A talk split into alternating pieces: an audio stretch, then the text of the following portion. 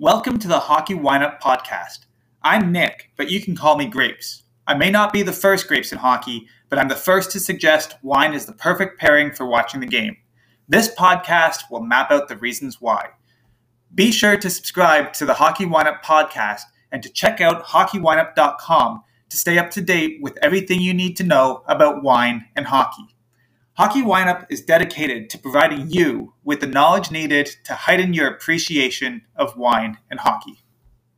Detroit Red Wings 2021 wine pairing, Chateau Clarke 2016. Wine notes. An original six team deserves a wine that has history. Chateau Clarke has roots that began in 1771 and was acquired by Edmond de Rothschild, same family as Chateau Lafite Rothschild, in 1973. The vineyard is in the Bordeaux region of Medoc. Chateau Clarke is a Merlot blend and described as possessing a deeply distinctive Medoc character. 2016 is known as a great year for Bordeaux wines. Take a night off from the hockey wine up ritual for the Red Wings, rather do your best to grab six bottles of Chateau Clarke 2016 and promise yourself not to open the first one until the next time the Red Wings win the Stanley Cup. Team Notes The last playoff appearance for the Detroit Red Wings was in 2016. The postseason without the Wings just doesn't seem right. Sort of like when Wendell Clark, or any other team that wasn't the Leafs. Not making the playoffs in 2021 will not be a concern for, for the organization.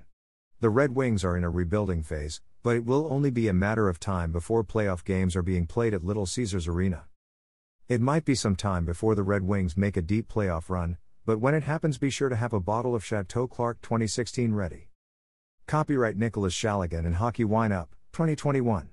Unauthorized use and or duplication of this material without express and written permission from this site's author and or owner is strictly prohibited.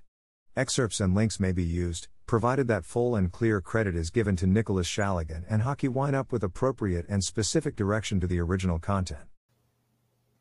Thank you for listening to the Hockey Wineup podcast. Don't forget to subscribe. And while you're at it, head over to hockeywineup.com to check out all the content and everything you need to know about wine and hockey. Cheers.